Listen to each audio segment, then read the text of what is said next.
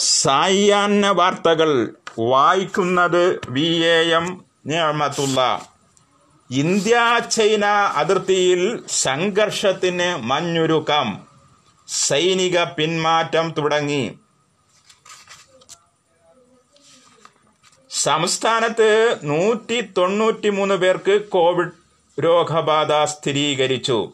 Higher secondary V H C പരീക്ഷാഫലം പ്രഖ്യാപനം മാറ്റി. വാർത്തകൾ വിശദമായി. വായിക്കുന്നു. Higher secondary V H S C പരീക്ഷാഫലം പ്രഖ്യാപനം മാറ്റി. കോവിഡിന്റെ പശ്ചാത്തലത്തിൽ സംസ്ഥാനത്തെ തലസ്ഥാന നഗരിയിൽ ട്രിപ്പിൾ ലോക്ക്ഡൌൺ പ്രഖ്യാപിച്ച സാഹചര്യത്തിലാണ് ഈ നീക്കം. തിരുവനന്തപുരത്ത് കോവിഡ് രൂക്ഷമായതോടെ തിങ്കളാഴ്ച രാവിലെ മുതലെയാണ് അടച്ചിടൽ പ്രക്രിയ പ്രാരംഭം കുറിച്ചത്. ഇനി ഒരാഴ്ചത്തേക്ക് ട്രിപ്പിൾ ലോക്ക്ഡൌൺ.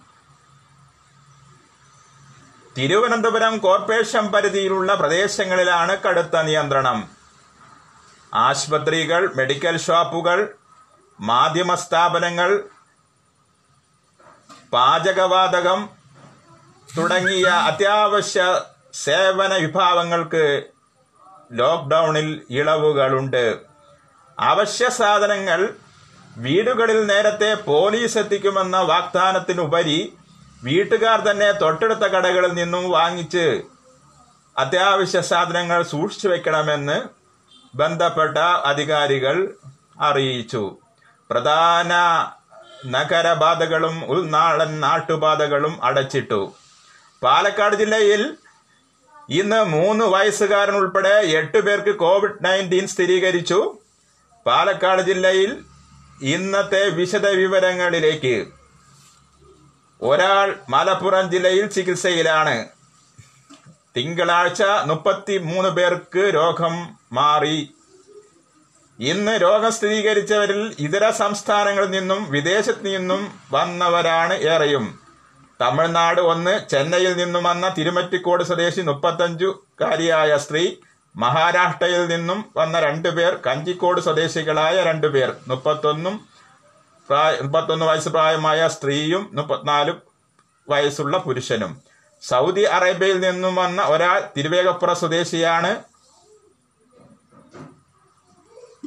ആൺകുട്ടി മൂന്ന് വയസ്സുകാരിയായ ആൺകുട്ടിയാണ്. രോഗബാധ സ്ഥിരീകരിച്ചത്. സൗദിയിൽ നിന്ന് വന്ന ജൂലൈ രണ്ടിന് രോഗം സ്ഥിരീകരിച്ച സ്ത്രീയുടെ മകനാണ്. യു എ ഇയിൽ നിന്ന് വന്ന രണ്ടു പേർക്കും കോവിഡ് രോഗബാധ സ്ഥിരീകരിച്ചിട്ടുണ്ട്. സംസ്ഥാനത്ത് ഇന്ന് കോവിഡ് സ്ഥിരീകരിച്ചവരിൽ നൂറ്റി തൊണ്ണൂറ്റി മൂന്ന് പേരാണുള്ളത്. രോഗമുക്തി നേടിയതാവട്ടെ നൂറ്റി അറുപത്തേഴ് പേർ. രോഗം ബാധിച്ചവരിൽ തൊണ്ണൂറ്റിരണ്ട് പേർ വിദേശത്തു നിന്നും എത്തിയവരാണ്. അറുപത്തഞ്ച് പേർ മറ്റ് സംസ്ഥാനങ്ങളിൽ നിന്നും എത്തിയവരാണ്.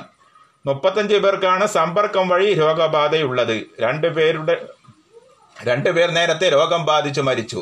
മഞ്ചേരി മെഡിക്കൽ കോളേജിൽ മുഹമ്മദ് എൺപത്തിരണ്ട് എറണാകുളം മെഡിക്കൽ കോളേജിൽ യൂസഫ് സൈഫുദ്ദീൻ അറുപത്തി എന്നിവരാണ് മരിച്ചത്. മലപ്പുറം മുപ്പത്തഞ്ച് കൊല്ലം പതിനൊന്ന് ആലപ്പുഴ പതിനഞ്ച് തൃശൂർ പതിനാല് കണ്ണൂർ പതിനൊന്ന് എറണാകുളം ഇരുപത്തഞ്ച് തിരുവനന്തപുരം ഏഴ് പാലക്കാട് എട്ട് കോട്ടയം ആറ് കോഴിക്കോട് പതിനഞ്ച് കാസർഗോഡ് ആറ് പത്തനംതിട്ട ഇരുപത്തി ആറ് ഇടുക്കി ആറ് വയനാട് എട്ട് എന്നിങ്ങനെയാണ് രോഗം സ്ഥിരീകരിച്ചവരുടെ ജില്ല തിരിച്ചുള്ള കണക്കുകൾ. തിരുവനന്തപുരം ഏഴ് കൊല്ലം പത്ത് പത്തനംതിട്ട ഇരുപത്തേഴ് ആലപ്പുഴ ഏഴ് കോട്ടയം പതിനൊന്ന് എറണാകുളം പതിനാറ് തൃശൂർ പതിനാറ് പാലക്കാട് മുപ്പത്തിമൂന്ന് മലപ്പുറം പതിമൂന്ന് കോഴിക്കോട് അഞ്ച് കണ്ണൂർ പത്ത് കാസർഗോഡ് പന്ത്രണ്ട് എന്നിങ്ങനെയാണ് രോഗമുക്തി നേടിയവരുടെ കണക്ക്. കണ്ണൂരിൽ പിണറായി ആയുർവേദ ആശുപത്രിക്ക് പുതിയ കെട്ടിടം നിർമ്മിക്കുന്നു. വ്യാഴാഴ്ച രാവിലെ പത്തരയ്ക്ക് മുഖ്യമന്ത്രി പിണറായി വിജയൻ ഇരുന്നൂറ്റി ഇരുപത്തഞ്ച് കോടി രൂപ ചിലവഴിച്ച് പുതുതായി നിർമ്മിക്കുന്ന കെട്ടിടത്തിന്റെ രണ്ടാം ഘട്ട നിർമ്മാണ പ്രവൃത്തി ഉദ്ഘാടനം ചെയ്യും. ചടങ്ങിൽ ആരോഗ്യവകുപ്പ് മന്ത്രി കെ കെ ശൈലജ അധ്യക്ഷം വഹിക്കും. കാരാകൃഷി ഗ്രാമപഞ്ചായത്തിൽ ജനകീയ ഹോട്ടൽ തുറന്നു. Kongad M L A K V Vijayadas ഉദ്ഘാടനം ചെയ്തു. ചടങ്ങിൽ കാരാകൃഷി ഗ്രാമപഞ്ചായത്ത് പ്രസിഡന്റ് അഡ്വക്കേറ്റ് കെ മജീദ് അധ്യക്ഷത വഹിച്ചു. മണ്ണാർക്കാട് താലൂക്ക് ആശുപത്രിയിൽ ബ്ലഡ് ബാങ്ക് പ്രവർത്തനം തുടങ്ങി. എൺപത്തിരണ്ട് പോയിന്റ് എൺപത്തിരണ്ട് ലക്ഷം രൂപ ചെലവിൽ ആരംഭിച്ച പദ്ധതിക്ക് എഴുപത് ലക്ഷം രൂപ സംഭാവന നൽകിയത് കൊച്ചിൻ ഷിപ്പ് യാർഡ് കോർപ്പറേഷനാണ്. സോറി കൊച്ചിൻ ഷിപ്പ് യാർഡാണ് പുലിഭീതി മാറ്റാൻ പാലക്കാട് വനം ഡിവിഷന്റെ പരിധിയിൽ കാഞ്ഞിക്കുളത്തിനകത്ത് പനന്തോട്ടത്ത് മുണ്ടു ഗ്രാമപഞ്ചായത്തിൽ വനം വകുപ്പ് പുലിക്കൂട് സ്ഥാപിച്ചു. കോവിഡ് കാലത്ത് ജർമ്മ വിദേശ വാർത്തകൾ. കോവിഡ് കാലത്ത് ജർമ്മൻ ഫാക്ടറികൾ ഉൽപ്പന്ന ഓർഡറിന് കുതിപ്പ് പത്ത് ശതമാനം വർധനവ്. ബ്രിട്ടനിൽ നിർമ്മാണ മേഖല തിരിച്ചു വരുന്നു. ഓസ്ട്രേലിയയിൽ ലോക്ക്ഡൗൺ വീണ്ടും.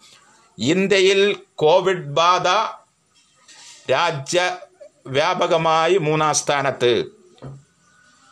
സൗദി അറേബ്യയിൽ ടെക്സാസ് ഹോസ്പിറ്റലിൽ രോഗികൾ മൂലം നിറഞ്ഞു കവിഞ്ഞതായി റിപ്പോർട്ട്. ആരോഗ്യ ചട്ടങ്ങൾ കർശനമായി പാലിക്കാൻ നിർദ്ദേശം. വാർത്തകൾ അവസാനിച്ചു. വാർത്ത ക്രോഡീകരണവും അവലോകനവും നിയമത്തുള്ള.